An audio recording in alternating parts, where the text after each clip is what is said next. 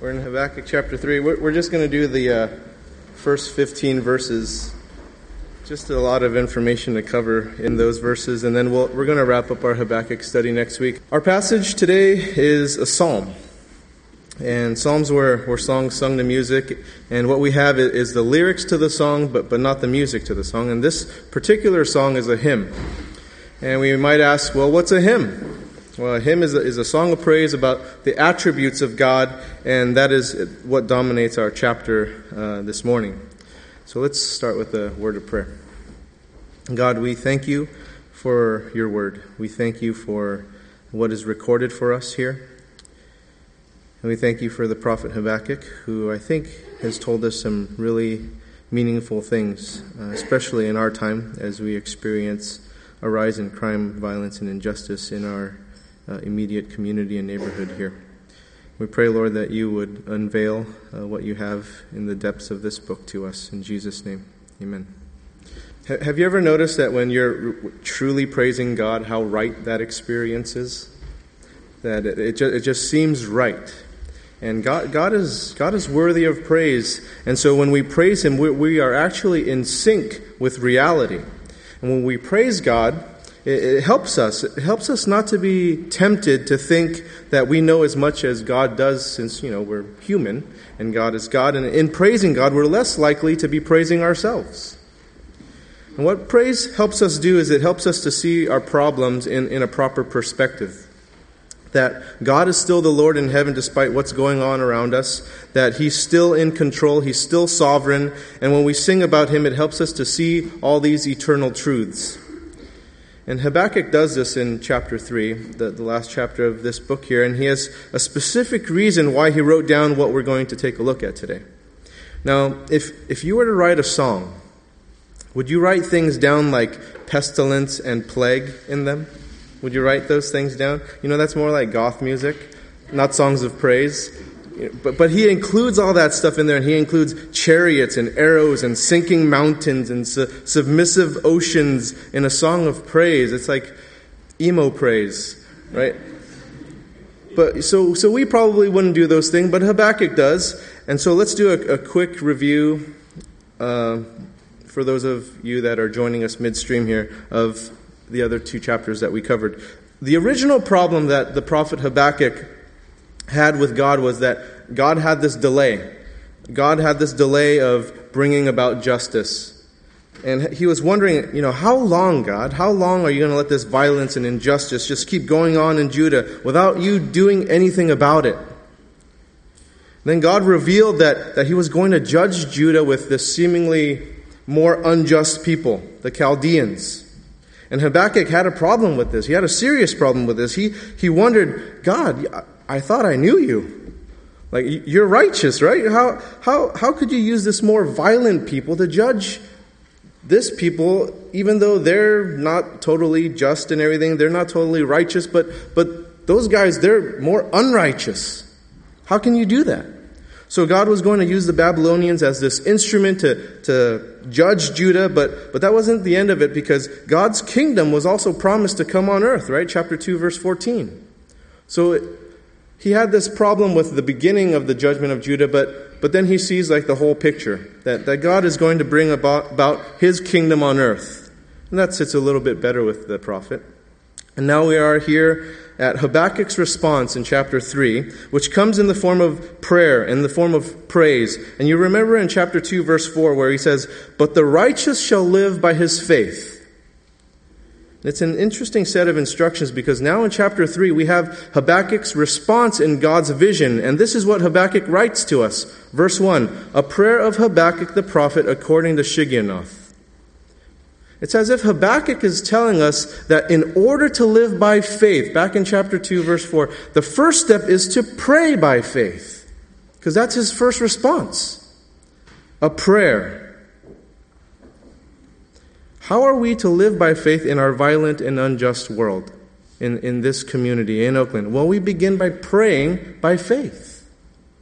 And the following verses will help us instruct us on how to pray. In verse 1, you notice the word shigionoth. Shigionoth is, is some type of a musical notation, but the meaning is not completely known. And you also notice that this psalm is called the prayer in verse 1. But it's a different kind of prayer, and you're going to notice how different it is from the prayers you and I do, are our typical prayers. And you keep in mind how this prayer differs from our own because I think it's going to help our prayer life going into the future and it's going to help us approach it in a fresh way. And I hope this, by the end of this message, that it will be help, helpful, it will be hopeful. Verse 2 O Lord, I have heard the report of you and your work. O Lord, do I fear? In the midst of the years, revive it. In the midst of the years, make it known. In wrath, remember mercy.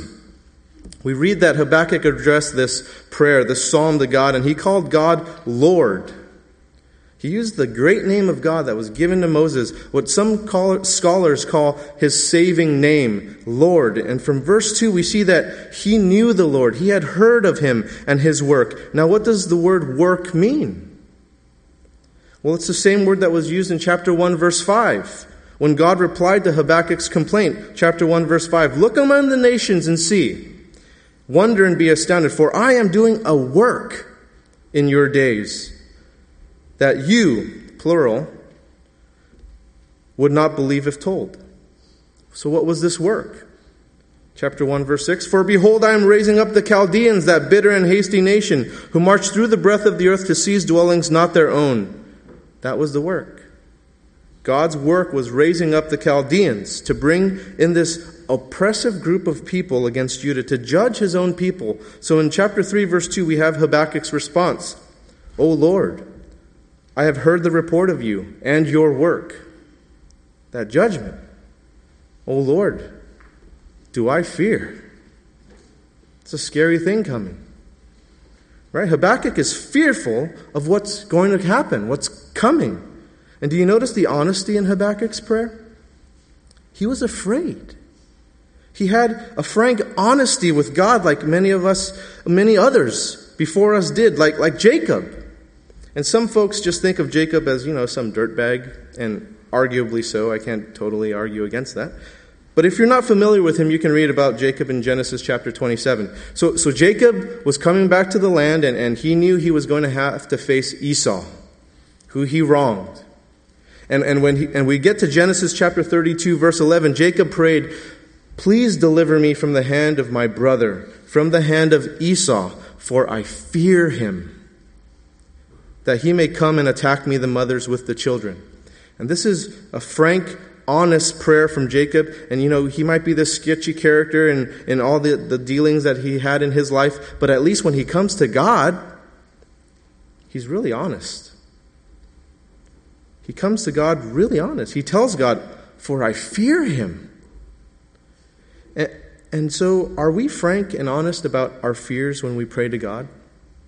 You see, we don't have to put up these tough exteriors with God and pretend that we have it all together. We can be straight up with Him, you know. This is God. He knows it anyway. Right? And Habakkuk said, I have heard the report of you and your work, O Lord. Do I fear? You know, you don't, don't restrain yourself from telling God your fears. God will not be disappointed with you. He won't be surprised. He won't be shocked to hear your fears. He, he's not bothered about hearing your fears. Whatever the reason may be, we need to honestly share with God our fears. And we, when we wrap up Habakkuk next week, we'll, we'll, return to our study of 1 Samuel, eh, where we left off in chapter 16. And, and I'm going to get a little bit ahead here. But in 1 Samuel chapter 16, verse 1 through 3, the Lord said to Samuel, How long will you grieve over Saul, since I have rejected him from being king over Israel? Fill your horn with oil and go. I will send you to Jesse the Bethlehemite, for I have promised or provided for myself a king among his nations. And Samuel said, How can I go? If Saul hears it, he will kill me. Now, God could have just stopped everything right there and said, Samuel, you need to act like a prophet. You need to lead. Are you a wimp or are you a prophet? Right? Oh, you're afraid of, of violent, unjust death? Come on. But God didn't mock him like that. God didn't, didn't put him down like some people tend to do. What did God tell Samuel?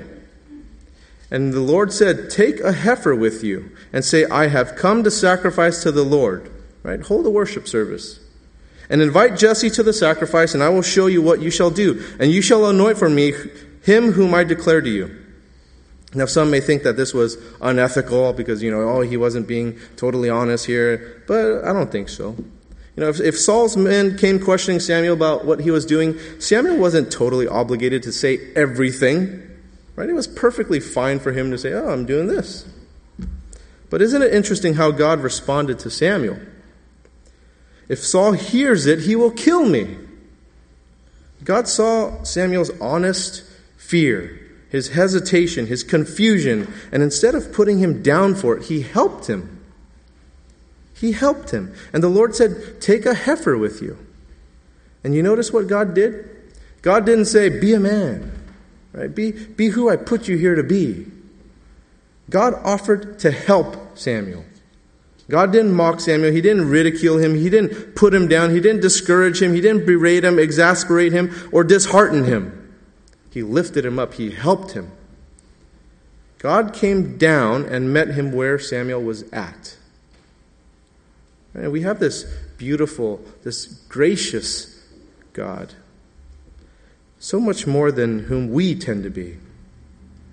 And that's why we have servants like Habakkuk who feel so confident to go to God and say, Oh Lord, do I fear?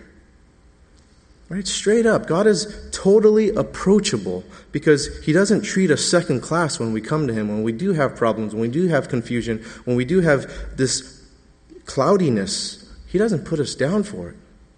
May we be careful not to treat people second class to the point where we become unapproachable and not trustworthy of people's struggles that they have. Churches are guilty of that. Right? We expect people to have all their ducks in a row and, and come, with, come to us all fixed up. Right? But we don't like it when they come messed up. Like, or we don't like it when, oh, you come messed up and you messed up uh, and we helped you and then you messed up again. Oh, how can you do that? May we not lose our approachability. And may we not become people who aren't able to hear others' concerns, their fears, their obstacles. And may we not be on the other side of that either where we, where we hesitate to go to God and share our fears and share our concerns, God will not think any less of you if you come to Him with the things that you're fearful of. And some of us may struggle that if we bring our fears or, or these negative things, these things of negative uh, nature to God, that, that we're lacking faith. Perhaps some may think that if we fear that we, we don't have enough faith, or, or so, we, so we hesitate to share our fears with God, with other people. But it doesn't work that way. We have to have faith to faithfully tell God our fears. It's perfectly appropriate to take our fears to God. I mean, where else are you going to take them to? Right? If we can't be honest in prayer, we, we're just going to find ourselves pretty miserable. Because who can you take that to? You see, the, the prophet was taught and he was given these teachings about the Lord. He had, he had been taught truth. He had been shown a vision that had moved him. The prophet had heard of God, and the prophet feared. Now, why would he fear the Lord? Well, Habakkuk wasn't like some people who hear all kinds of teachings and get all this knowledge, all this intellectual knowledge about the Bible, and, and they see what the Bible's all about. They see the visions there, but, but what they hear and what they see, it doesn't really affect them. They just like to accumulate knowledge, but it doesn't touch their heart. And Habakkuk heard about the Lord. He saw the vision, and there was this powerful response in him. Something that hopefully happens in us. That there's a response, a powerful one in us. What do we fear? Do we fear God's judgment, as Habakkuk did? We see that the prophet feared God, but, but he wasn't paralyzed by his fear. He feared him, but it didn't paralyze him and he was moved forward in his fear. He feared the Lord, but felt able to make honest requests of the Lord. And he made three requests in chapter 3, verse 2. In the midst of the years, revive it. In the midst of the years, make it known. In wrath, remember mercy. So in these three requests, we see, we see the drivers of Habakkuk's prayer. We see that he's, what's pushing Habakkuk to pray. And, it, and there's fear in there, but it's pushing him to pray. Right? He, the first thing, in the midst of the years, revive it. He wanted God to revive, to restore, to, to give life again to God's work in history and time in the midst of the years. The second request, in the midst of the years, make it known. He asked God to make the revival known in time. in human time, in human history. The third request, in wrath, remember mercy. He sought mercy in the midst of judgment. Habakkuk knew that judgment was coming both on Israel and Babylon. And when that judgment came, he wanted his people to be revived. He wanted God's work to be known to them. He wanted mercy in the midst of all that carnage, all that wrath. And Habakkuk had a desire to see the people continue living by faith in the difficult times, in the midst of the years. Now, back in Habakkuk chapter 2, verse 4, it's written, The righteous shall live by faith. It's a truth. It's a truth from God that pushes us to prayer. How are we going to respond to God's word when times are tough and when circumstances are difficult?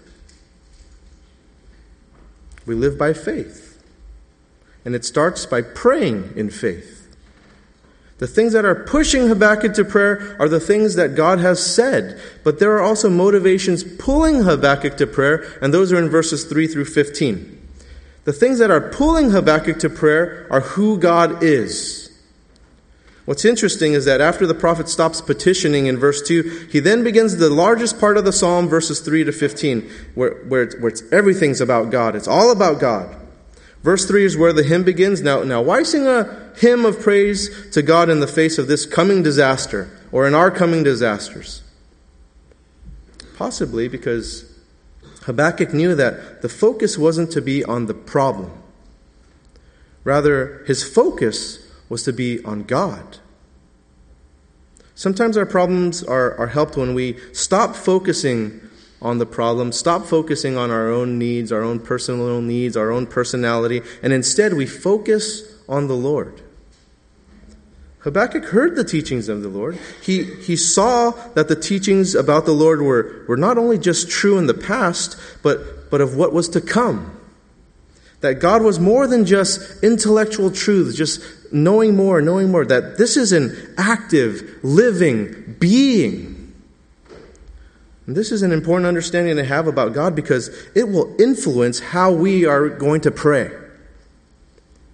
In order for us to pray in faith, we have to have this lively view of God that He's alive, that He actually does stuff, that He doesn't just sit up there and you're like, hmm, that's nice, and oh, well, bad move. He actually gets involved. In order for us to pray, we have to have this lively view of God, a God who delivers, a, a God who saves, who takes an active part in that. And that's what verses 3 to 15 are all about. It's all about God. He's the answer to all of Habakkuk's fears in verse 2. And we're looking at these, these key events in Israel's past, and one of the, the major ones that is referenced quite a bit is the, the deliverance of Egypt. Right? You, you read about that all the time when you go through the Old Testament and even sometimes in the New Testament. And Habakkuk will now do what many of the ones before him did in the Old Testament. He will pick up the themes of the Exodus. Right? Like in Isaiah 40, Judges 4 and 5, Psalms 18, 50, 69, 77, 97, and bring them into his own time in the midst of the years, as it's written in verse 2. Now let's go to verse 3. God came from Teman and the Holy One from Mount Paran. His splendor covered the heavens, and the earth was full of his praise, Selah. His brightness was like the light. Rays flashed from his hand, and there he veiled his power. Before him went pestilence, and plague followed at his heels. Do you notice what God did back then? It's something that he does now. God, the Holy One, he moves. God moves.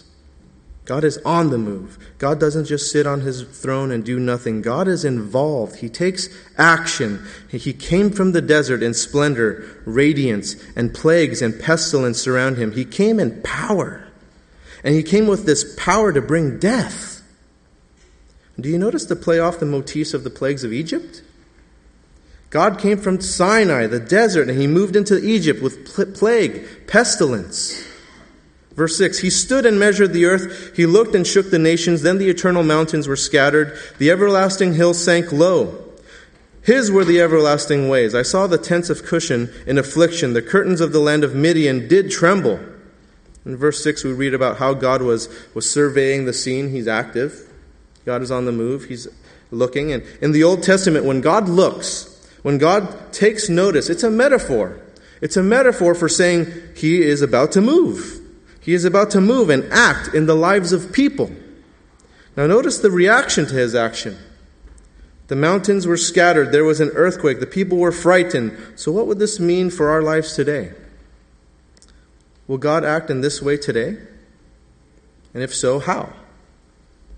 Well, the book of Revelation is all about such world ending events such as plagues and earthquakes, etc., which, which can happen in our lifetimes. And there are events that cause us distress, like that earthquake in Haiti. And perhaps the Lord is about to move again. For us to look and see that the Lord is about to move again, we are to be alert that perhaps God is about to move in the lives of people. And sometimes we can be so focused on our personal problems that we forget that there are many other people in the world. When we notice disasters like the one in Haiti, may it remind us not to be so self centered, so focused on our own problems and what we're going to, but that we should focus on the Lord, the God of the universe. God is in charge. Jesus' second coming is coming sooner than it was yesterday. Right? And we have heard the report of it. Haven't we? We know it's true according to His Word. And we know God to be a keeper of His Word. We know Him. We know God. We know His intents. We have heard of Him, like the prophet Habakkuk did. What we can do now is we ask for mercy in the midst of wrath. We know that that's coming. God, mercy. We know it's going to be ugly. God, mercy. We can ask for revival. Verse 8 Was your wrath against the rivers, O Lord? Was your anger against the rivers or your indignation against the sea? When you rode on your horses or on your chariot of salvation? You stripped the sheath from your bow, calling for many arrows, Selah. You split the earth with rivers. Now, what's being said in verses 8 and 9? Well, symbolically, the Lord is going to move in wrath against the waters, verse 8, 8 and go to war, verse 9. Again, this is, this is reminiscent of Exodus. There was a deliverance from Egypt via the Red Sea, the crossing of the Jordan River, and the turning of the bitter water to sweet in the wilderness. So you see that? And you notice that the response is one of earthquake and of the heavenly bodies being affected. Again, reminiscent of the book of Revelation, where the heavens are shaken and the moon is turned to blood and the stars fall from the heavens. Verse 10 The mountains saw you and writhed. The raging water swept on. The deep gave forth its voice. It lifted its hands on high. The sun and moon stood still in their place at the light of your arrows as they sped, at the flash of your glittering spear. You marched through the earth in fury. You threshold the nations in anger. You went out, of, out for the salvation of your people for the salvation of your anointed. You crushed the head of the house of the wicked, laying him bare from thigh to neck. Selah. You pierced with his own arrows the head of his warriors, who came like a whirlwind to scatter me, rejoicing as if to devour the poor in secret. You trampled the sea with your horses, the surging of mighty waters. That's beautiful poetry. Kind of mean, but beautiful. Now, who are the nations being referred to in these verses? The nations are the ones who hurt the people of God, who oppress them. God will go to war against the Babylonians and the Babylonian types of peoples. There are people who will try to hurt God's people in verse 14, trying to scatter them and devour the oppressed in secret, but they will not succeed in that. God is going to find them, He will reveal them. There will be justice. See, it doesn't pay to be evil, it doesn't pay to be oppressive. God will show all those things to be true, and without repentance, there will be a guilty verdict. And there's this bad news coming for the unjust, the violent, the oppressive people. God will not be mocked, and we don't have the luxury of putting aside morality as people to just let things happen, the injustices and the crime and the violence. We do not have that luxury as followers of God. All accounts of right and wrong will eventually be settled. You notice that God's not passive, He's active, He's emotionally involved. And we see that God will not judge in cold blood, but God will judge in hot blood. Now, isn't this helpful to know? Doesn't knowing this give us a sense of hope that justice will be, will be done, justice will prevail for all the injustice that is happening in our community and in the world. We have a God who is involved in our lives and won't let this violence and this injustice get away forever. There will be a day when all our counts are settled. And something interesting about verses 3 through 7. I'm going to go back through chapter or verses 3 through 15 again. You're like, oh, again? Yeah, sorry. Verses 3 through 7, something interesting. Did you notice that it's all in the third person? Notice that God is referred to as He. God came from Teman, the Holy One from Mount Paran. His splendor covered the heavens, and the earth was full of praise. His brightness was like the light. Rays flashed from his hand, and there he veiled his power. Before him went pestilence, and plague followed at his heels. His, his, his, he, him, his, he, he, he, he, he, he, he. Third person. And now you look at verses 8 through 15, and, and there's this change. God is referred to in the second person. You. Right? Was your wrath, was your anger, or your indignation when you rode on your horses, on your chariot, you, you, your, your, you, whatever, that stuff, so on. God is speaking, is spoken directly to in verses 8 through 15. Habakkuk speaks of God in verses 3 through 7 using the third person, and then he speaks to God directly in verses 8 through 15 in the second person. What's going on? I don't know, just thought it was interesting. Kidding. So, verses 3 through 7, they're telling us what happens when God arrives, when God comes on the scene. What happens when God enters? Right? Well, he terrifies. He disturbs, he messes everything up. It's bright, verses 3 and 4, right? It's dangerous, verses 5. Oh, verse 5, not verses 5. Verse 5. Before him went pestilence and plague followed at his heels. It's dangerous. It's terrifying. Verses 6 and 7. He stood and measured the earth. He looked and shook the nations. Then the eternal mountains were scattered. The everlasting hills sank low. His were the everlasting ways. I saw the tents of Cushan in affliction. The curtains of the land of Midian did tremble. So verses 3 through 7 tells us what happens when God arrives. Freaky, man. Right? And verse 8 through 15, they tell us why it is that God moves toward us. Why does God move toward us? Verse 8 starts with a couple of questions. Was your wrath against the rivers, O Lord? Was your anger against the rivers, or your indignation against the sea when you rode on your horses on your chariot of salvation? God, were, were you mad at the rivers or the bodies of water? Right? No. The Lord's anger wasn't against the Jordan River or the Red Sea. God does almost tell tear the world apart as you read verses 9 through 12. Right? You stripped the sheath from your bow, calling for many arrows. You split the earth with rivers. The mountains saw you and writhed. The raging water swept on. The deep gave forth its voice. It lifted its hands on high. The sun and the moon stood in their place at the light of your arrows as they sped at the flash of your glittering spear. You marched through the earth in fury. You threshed the nations in anger. Now, why did God almost tear the entire world apart? It's all in verse 13. You went out for the salvation of your people, for the salvation of your anointed. You crushed the head of the house of the wicked, laying him bare from thigh to neck. Selah. That's what God did in the past, and that's what He will do for us in the future. For the salvation of His people. That's why He does what He does. God does this by wrath, not on His creation, like the rivers, or, but, but on the on his people's enemies.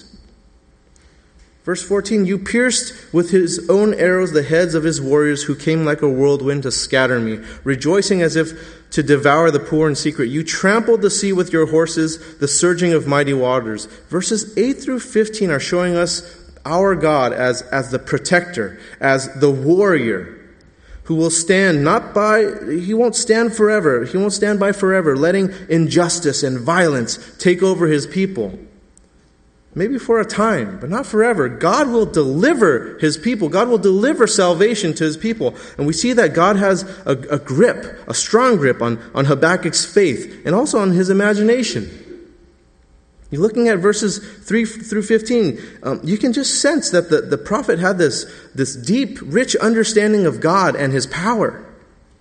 That, that there's this lively, this fascinating depiction of God and his invincible power.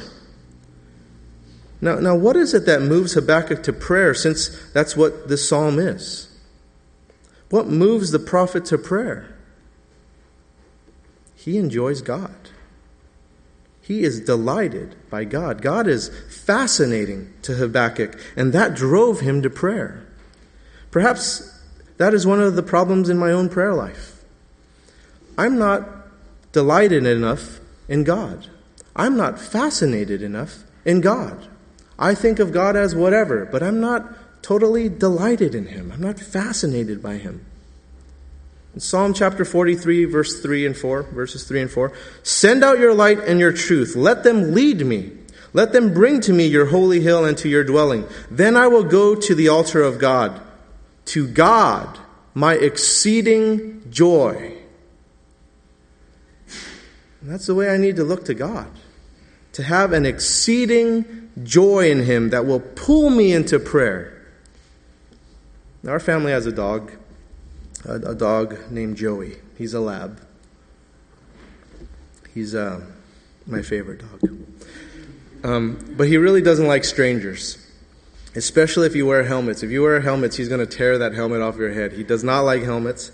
But when, but when a member of our family walks through the door, he does this welcome home ritual. He goes nuts right? His ears go back, his tail starts wagging, like he wags, but it's not just his tail because he wags it so much that he's like wagging his whole backside because he's so excited. It's like woof woof, and he has to put something in his mouth, whatever it is, whatever's closest to him, he has to put it in his mouth. So his shoes, socks, toys, whatever, little children, and he'll run around, he'll run around the dining room and the living room for several minutes. I'm just like, oh, what's wrong with this guy? Knocking everything down with the kid in his mouth, and he does, and he does several laps around the furniture and he'll come up to me and, and he'll want attention and he'll force whatever's in his mouth onto me like my kid. And he's exceedingly joyful to be with us. He's totally delighted to see us, and it's so pleasant for him to have us around. He's a dog. But he knows how to show how exceedingly joyful and satisfied he is when, when we're present, when we're with him. Now, we're not dogs. We're actually dumber because we're referred to as sheep in the Bible. but as people, as conscious, believing worshipers of God, how much more are we to be delighted, exceedingly joyful to our God? If my dog can do that, Habakkuk could have done something else instead of writing verses 3 through 15, right? He could have been like me, totally not artistic at all or creative. And I, would, I would have written it like this The Lord is an omnipotent warrior who ransacks the universe in order to save his people. Selah. That would be so boring. Habakkuk could have saved a lot of trees, though. He could have saved a lot of ink, and he just could have used my phrase. The Lord is an incom- eh, not incompetent, omnipotent warrior who ransacks the universe in order to save his people. say Selah. A lot of trees would have been saved throughout the history of Bible writing and parchments and stuff, right? But how would that come across to us? Would we get the same sense of excitement and joy that, that, that he has in our God? That's why you know, even though I'm not artistic, I love art. There's something deep about it that can't be presented in just the Lord is omnipotent warrior who ransacks, right? It's something deeper. There's some, we're getting the depth of his poetry here, the depth of his psalm here, and hopefully we can catch some of that excitement and thrill because God is his exceeding joy. Verses 3 through 15 were written to, to help us to show us how thrilled, how excited, how joyful Habakkuk was with our God. And I'd like to wrap it up by going back to the end of verse 2. In wrath remember mercy. And how this applies to us, especially in the light of, of the violence and the crime and the injustice that we face here in our immediate neighborhood as well as Oakland in large. Now, just this past week, a neighbor who volunteers at our church's farm, um, Funktown Farm, she was mistaken to be a prostitute. So the, the pimp that thought that she was his prostitute, he tried to kidnap her. He tried to abduct her because he thought that she was running away. And so he, he went after her and he chased her. And he was going to pull her into his car, and, and so she ran, ran away. She ran into a local business and phoned the police. And the police told her, You need to move. You need to move right away. This guy thinks that you're her and you actually look a lot like her. And she did actually run away, but he thinks that you're here. You need to move. So a couple of the staff here and a couple of the interns here, they helped her move this week. They, they served her. They got a chance to talk with her. They, they, were, they were helping her in her trouble. And, and so we continue to face these troubling times in our, in our neighborhood, in our community. We face things that people elsewhere don't. And there are, there are many things that, that we can plug in into the remembrance of mercy. Just like for this gal here. Lord, remember mercy. You know, even though she was uprooted from where she's been living for quite a while, she found a community here. She liked it here. Lord, mercy. And perhaps you or a loved one, you, you know, you, you, got a bad, bad diagnosis from a doctor, or you're, you're losing your home, or your spouse is leaving you, or you lost your job, whatever is troubling you. An addiction has its grips on you, you can't shake it. Lord, remember mercy.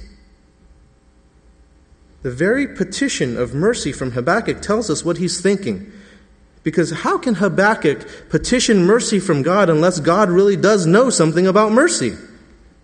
You don't ask something of someone that he doesn't have a clue about what it is, right?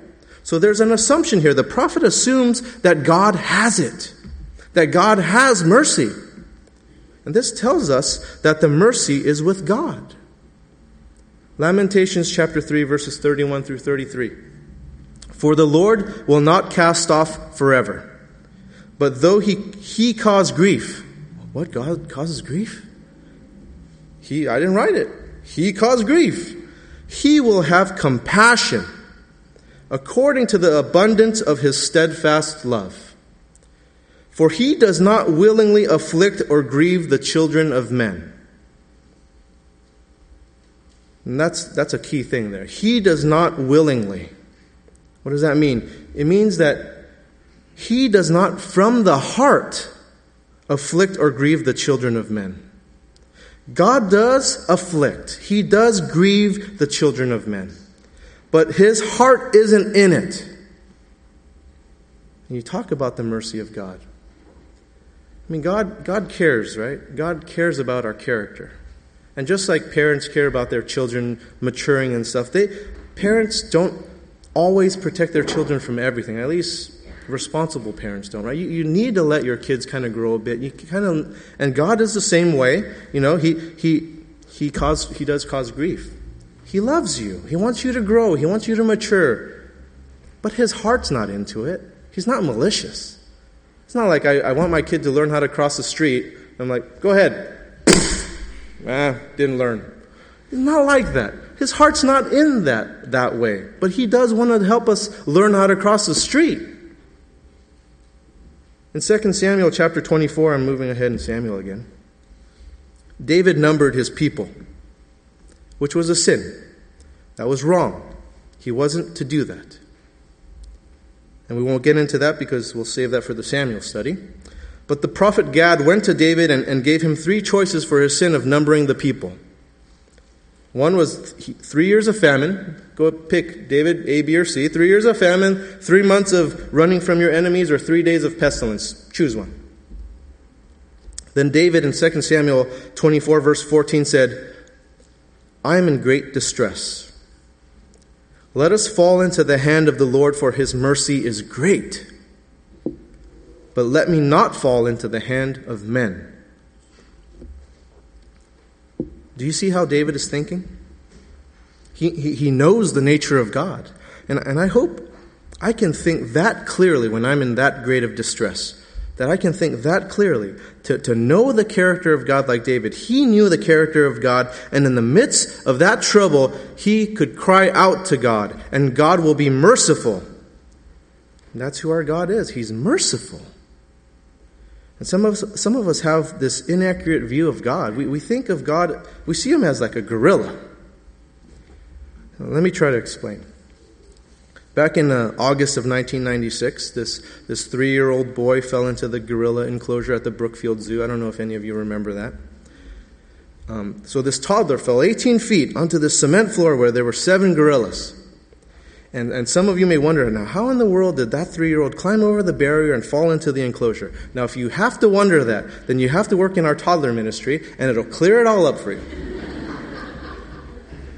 Anyway, the, the, little boy, he was alert when, the, when he, they took him to the hospital and he was listed in critical condition. But, but let's back up to when he was in the, the gorilla enclosure. He's laying on the concrete floor. How in the world are we going to get that kid out of that enclosure with seven gorillas? How are we going to do that? Well, there, there, there was a seven year old female gorilla named Binti. And she had a baby on her back, so she had this motherly instinct. She, was, uh, she, she picked up the boy. She cradled him in, his arm, in her arms, and, and then she, she walked across the enclosure, turning her back against other gorillas, protecting and shielding the boy. And she walked him to the, to the entrance of the, the enclosure where, where the zookeepers could get the boy.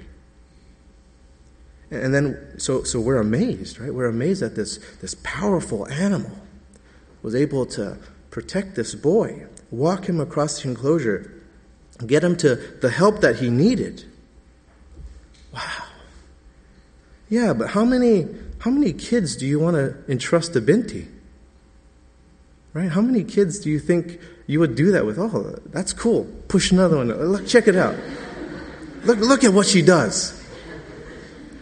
Right? And so that's the way some of us think about God.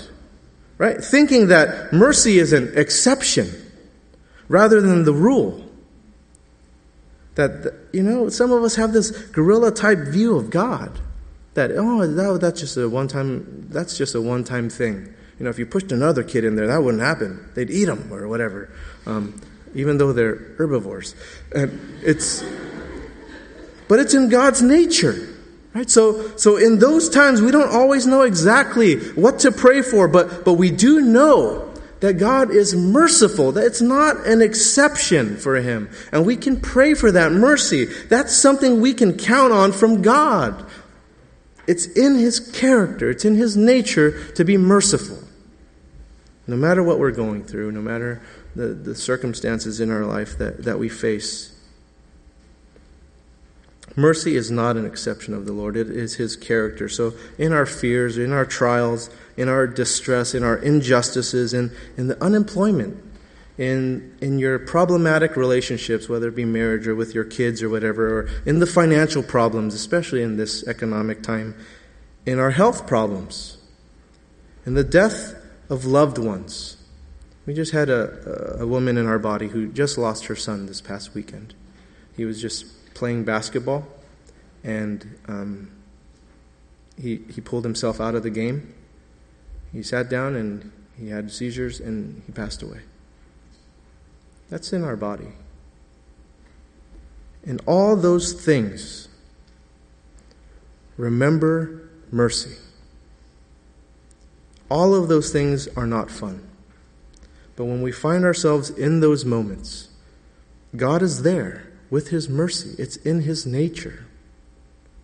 So in those times we don't we just don't know what to pray for, but we do know that He's merciful.